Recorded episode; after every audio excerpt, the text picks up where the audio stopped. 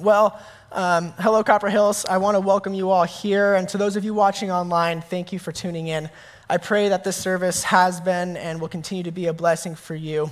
Um, my name is Dominic, and I'm not one of the pastors here on staff. I am the worship arts tech director, which is just fancy language for saying I hang out with machines that make sure service goes smoothly from behind the scenes. And because I'm probably not the most familiar face to some of you, unless you tuned in a couple weeks ago where me and my friend Tyler Doak got to share his story on hope, I'm going to introduce myself just so I'm not completely some random dude on stage and I'm not a pastor, so what business do I have being up here? Well, my name's Dominic, like I said.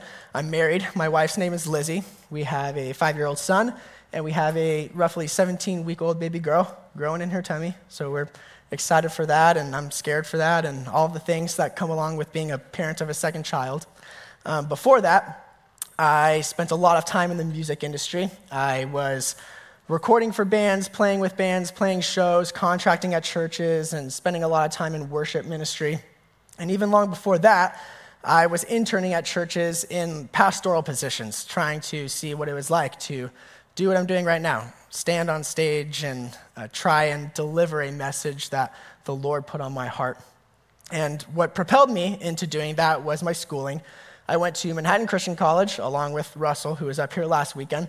I graduated with a theological arts or theological studies degree. It's a bachelor of arts and a minor in pastoral ministry and counseling. So I have some practice. This isn't necessarily my first rodeo, but I'm attempting to flex a muscle that I have not used in a very long time. So, grace with all of this is greatly appreciated. Now, um, we're going through this series about the life, and we're going to conclude that series this weekend by focusing on the life of purpose that Jesus offers us, the life of purpose that Jesus calls us to, that he brings us. And there's a story. We're going to be going through a parable.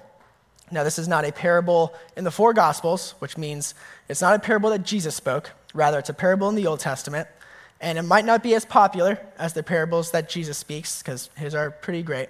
But this one, when I had read about it, when I had heard someone preach over it, and when I heard these words for the first time, it really helped to redirect my life in a way that I needed to at the time. And it helped me find the sense of purpose and rest in this purpose that the Lord gave for me when I was trying to fit different molds at the time.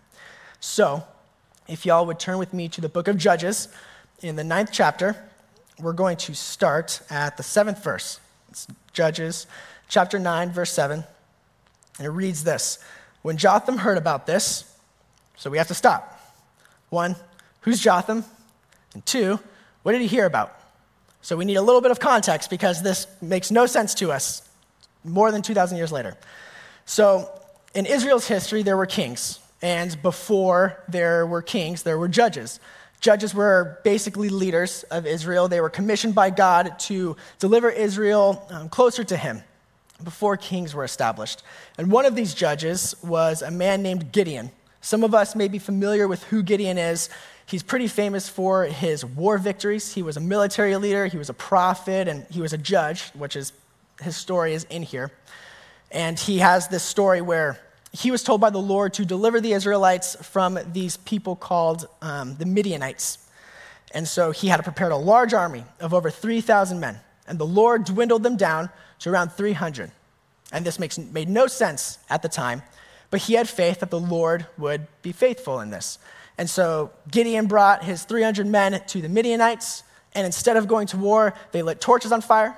They made a whole bunch of weird battle cries. They broke some things, and the Midianites ran in retreat, proving that really it was just the Lord and them trusting the Lord and Him being faithful to deliver them from this. Some battles later, Israel was freed from the uh, wars that they were stuck in with the Midianites, and Gideon was a reigning ruler with the Israelites. And so Gideon in his life had about 70 wives, which is a lot, right? I mean, then you can look at Solomon who had more, but Gideon, 70 wives. And if that wasn't enough, he had a Shechemite concubine, which is just fancy words for he had a prostitute on the side. And with this prostitute, he had a Shechemite son named Abimelech. And so Gideon grows old and he dies. And now the people of Shechem want a king. And they say, we, we need to figure out who's going to be king. And so Abimelech, the Shechemite son from the concubine, decides, you know what? I should be king. And to prove myself, I'm going to kill all of my brothers from these 70 different wives that my dad had. Except one escapes Jotham. And so the people of Shechem then decide, hey, you know what? Abimelech proved himself, killed all of his brothers. We got no one else. We're going to decide you should be king. And so now Jotham heard about this, and he has from, some words to say, which is now where we're at. We're all cut up. We know who Jotham is. We know what he heard about. So when he heard about this, he climbed to the top of Mount Gerizim and shouted, Listen to me, citizens of Shechem. Listen to me if you want God to listen to you. Once upon a time, goes into like this Disney storytelling. Once upon a time. Once upon a time, the trees decided to choose a king. First, they said to the olive tree, Be our king. But the olive tree refused, saying, Should I quit producing the olive oil that blesses both God and people just to wave back and forth over the trees? Then they said to the fig tree, You be our king. But the fig tree also refused, saying, Should I quit producing my sweet fruit just to wave back and forth over the trees? Then they said to the grapevine, You be our king. But the grapevine also refused, saying, Should I quit producing the wine that cheers both God and people just to wave back and forth over the trees? Then all the trees finally turned to the thorn bush, the rightful candidate, right? The thorn bush, and said, Come, you be our king. And the thorn bush replied to the trees, If you truly want to make me your king, come and take shelter in my shade. And if not, let fire come out from me and devour the cedars of Lebanon. It's a beautiful parable, right? May not make a whole lot of sense to us. We can understand somewhat in Jotham's context. He was telling his relatives and the people of Shechem, You basically chose, chose a thorn bush to be your king. This dude has no right being king, and by doing so, he's going to cause a lot of pain and damage to those around him. And within that context, that makes sense, but I think this parable speaks a lot more than just who we would choose to be our king. There's three different trees in this story. And what's beautiful is that they are all made to do something unique. Sure, they're all trees, but they were made to do something with a purpose that was different from one another. So we look at the first tree, the olive tree. The olive tree produces olives, sweet. Olives then can get turned into olive oil. Now, if you didn't grow up in a Pentecostal church, it doesn't really make a whole lot of sense to you, but olive oil is used for something called anointing. It's basically God's approval over what you're doing. And so the olive tree had a purpose. I'm making olive oil that's used to anoint people and to bless people. So the temptation to become king might have been somewhat tempting, but the olive tree knew I have a purpose that runs deep throughout Scripture and deep throughout the rest of history. Because if the olive tree chose to become king, every Pentecostal church around the world would be out of business. They'd have no olive oil. Thanks, Butch. then the tree's all right. Olive oil, olive tree's out. We're going to go to the fig tree. How many of you love figs? Just eat them for fun. Like, handful of people. Fig tree's not a popular dude. It's got nothing on the apple tree, nothing on the orange tree, even a lemon tree. It's not very popular. My family, we love figs. We eat fig bars, that's really about it. So the fig tree, you can find it in a Newton, in a fig bar, and around Christmas time, it shows up a little bit for festivities. But that's it. Wasn't the cool kid on the block. So becoming king would have been a big step up for the fig tree. But still, it knew I have a purpose. I'm producing sweet fruit that God and people love, despite the fact that Jesus curses a fig tree in the Gospels, but we won't talk about that. So it chose not to become king. It knew that it had a purpose more important than the popularity and the power of being king. So the land they go to the grapevine. Grapevine might be a popular tree for some of you. The grapevine produces grapes, which then get turned into wine. Jesus' first miracle water into wine. So the grapevine would have been a great candidate for king, would have been a great tree. It already had popularity, it already had some power, and so instead of choosing power over purpose, it said, you know what? I'm producing grapes. I'm producing wine. It cheers God, and people enjoy me. I have a purpose. And then finally, they go to the thorn bush. Thorn bush, really, there's nothing a lot, there's not much to say about a thorn bush. If you're going like on a picnic, you're not going to tell your sweetie, hey, let's go sit by the thorn bush, right? It looks nice and cozy over here. And you're not seeking shade under a thorn bush because really it's not even a tree. It's like you gotta like crawl under the thorn bush.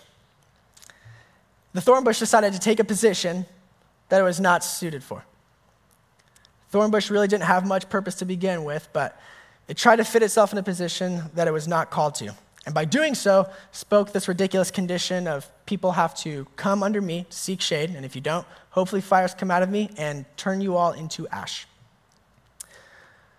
These trees all had purpose. And so imagine yourself as one of these trees, right? We are all purpose with something. The Lord has given us something. We are called to do something. And so I think really there are two things that help us understand purpose as a whole. These two things being one, a calling, and two, bearing fruit with that calling. A calling really can be like as simply described as what is the Lord calling you to? You can look at maybe your gifts, look at your skills, and look at your talents. What are you good at? What do you enjoy doing? Maybe the Lord is calling you to use your gifts. Better yet, sometimes the Lord likes to call us to do things that are uncomfortable. We can look back at Gideon. Gideon had a huge army ready for this war, and God told him, Nope, 300, you're going to be outnumbered. It's not a very confident place to be in. Yet the Lord delivered and was faithful. Having a calling could also be described as what is your grace? I've been told this way what is your grace? Is there a people group? Is there a social justice issue? Is there an oppression? Is there some type of issue that you have a grace for, that you have a passion for, that you have a heart for? That could also be something that the Lord is calling you to. Jesus, in fact, had a calling. It wasn't just to show up and be Jesus and then die and do his job. He had a calling. There's a story in Luke 4 where Jesus is in the synagogue, somewhat similar to this, probably not the same building, but Jesus is in a synagogue and they're reading from a scroll and he gets invited to come up and read.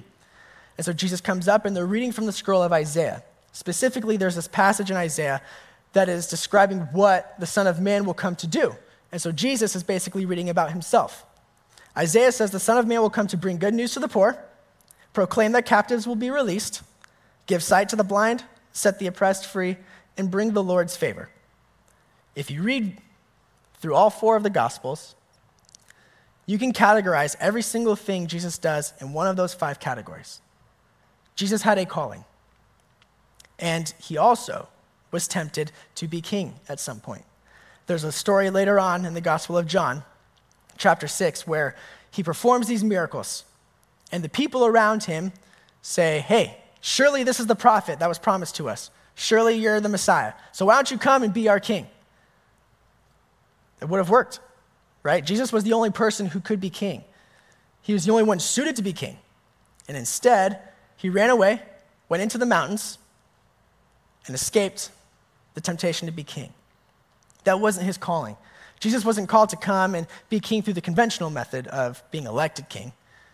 He was called to do those five things and eventually die and become king through overcoming death.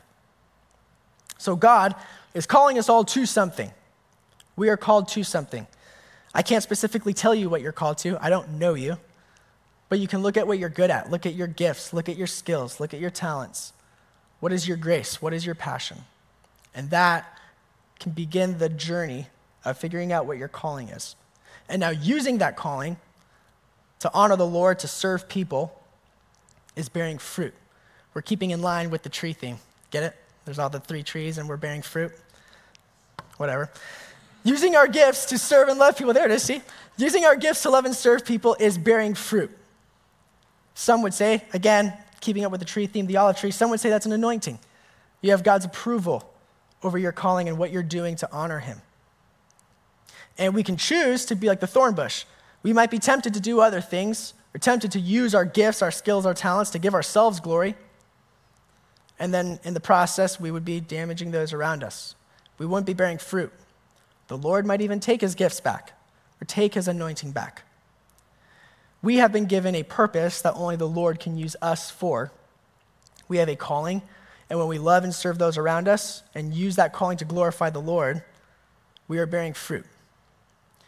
Now, I could just finish there. Purpose is a calling and bearing fruit. I think purpose and, and understanding our purpose is, is a little difficult for me to give to you because I don't know you. We have a creative God who had, has created us all individually and uniquely. And we are all called to something different. Sure, they, they, there might be some middle ground where we're doing the same thing as someone else, but we are called to do something. And because we are uniquely made and we are individuals, we get to do that in a way that is unique to us. And so rather than telling you what your purpose is, I believe that there are things that are pulling us away from living a life of purpose, from living this life of purpose that Jesus calls us to. If we look back at the parable, and we can look back at the story in Luke with Jesus, who was it that was trying to pull the trees away from what they were purposed to do? The other trees. I believe who and what we allow to influence us can pull us away from living a life of purpose, from living out the calling that the Lord has put on our hearts. We can be influenced to use our gifts selfishly, and in turn, we won't be bearing fruit. And it's a pretty exhausting life to live. We, be, we can be influenced to fill a position that we are not called to fill, like the thorn bush. And in the process, we might be doing more damage than good to those around us. One thing I think the enemy loves to use that is easily accessible to all of us is comparison. These trees all had a unique purpose. They were all trees, but they all were doing their own thing. The fig tree of all of them. The grapevine, more popular. Olive tree, more popular. So the fig tree could have compared, and the apple trees used all year around. The orange trees used all year around, orange juice and whatnot. But the fig tree chose to produce figs. The grapevine chose to produce wine. The olive tree chose to produce olives. When we look and compare ourselves to those around us, we can rob ourselves of the purpose that Jesus is calling us to. And it can come in so many forms. It can come in social media, from friends, from strangers, from our peers, from entertainment, from culture, from whatever the status quo is. When we allow something and someone else other than the Holy Spirit to influence us, we can become like the thorn bush. We'll start to live a life for selfish gain, focus on bringing ourselves glory rather than the Lord. I'd mentioned that I went to Bible college, and in doing so, I felt like my calling was to do what I'm doing right now that I should be preaching, that I should be a pastor. And um, I spent most of my time on social media looking at what all my friends were doing and looking at what people around me were doing. What are other pastors doing? What are other people doing? And this dude that I graduated with is preaching in front of this many people. And this person that I graduated with is at this church with this size. So I need to compete. I need to try and keep up with them. I need to do what I feel like I should be doing. And in the process, I started to enjoy being on stage. I liked having people look at me. I, I was living a life that was focused solely on my glory.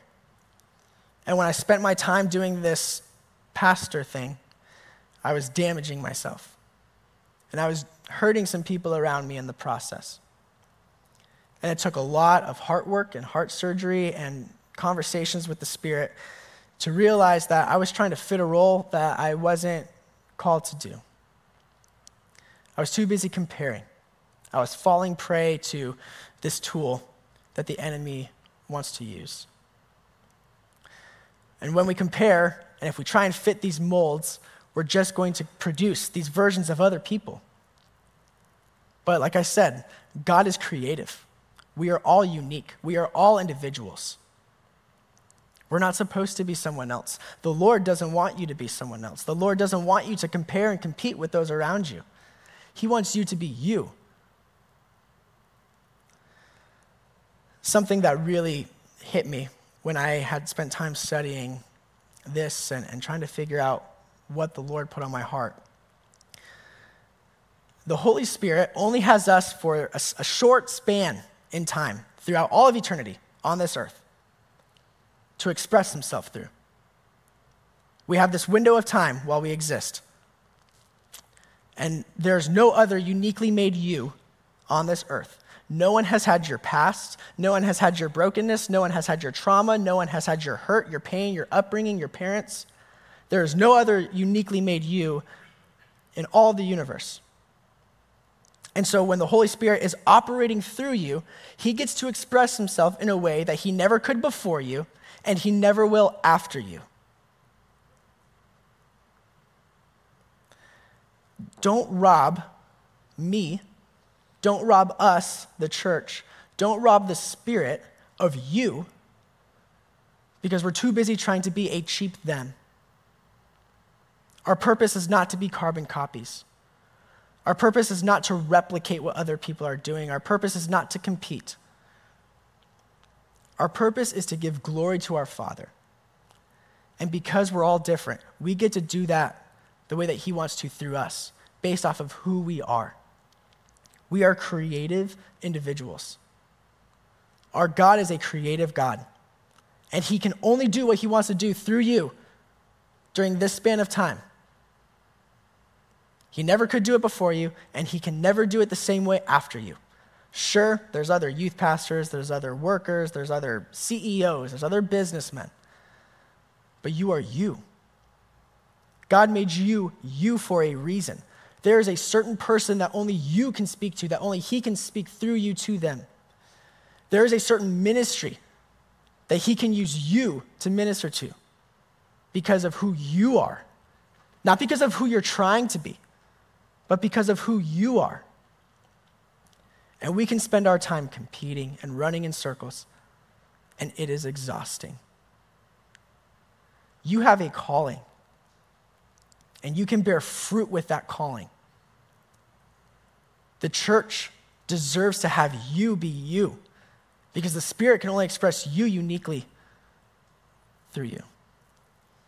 There's a verse in Ephesians, Ephesians chapter 2, where Paul says, For we are God's masterpiece.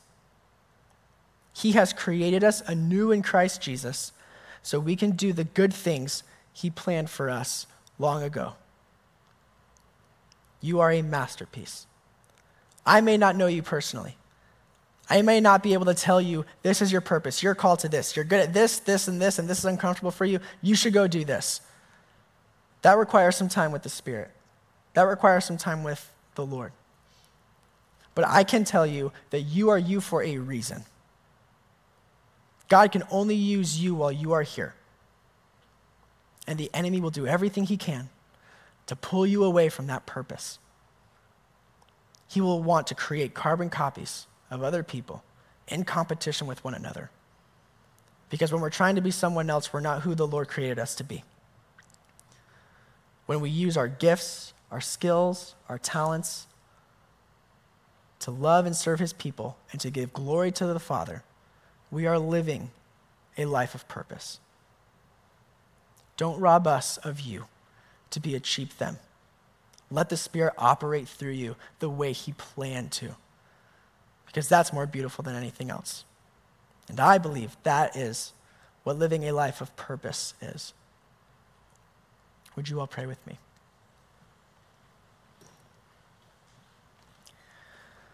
Father, you are a wondrous God. You are creative and you are intentional. And we, as your children, are in awe of who you are and who you made us to be. And Lord, I pray for my brothers and sisters here that we would not spend our time competing, comparing, and trying to be something you did not intend for us to be but that we would allow you and your spirit to operate through us the way that only you can. To love and serve those around us, to minister to the broken. And Lord, in all that we do, may we bear fruit. May we allow you to work through us, to strengthen us, to make us more like your Son.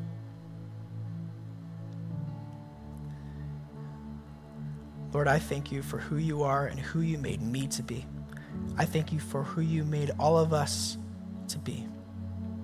And I pray, Father, that we would honor and glorify you with everything that we say, with everything that we do. I pray this in your Son's name. Amen.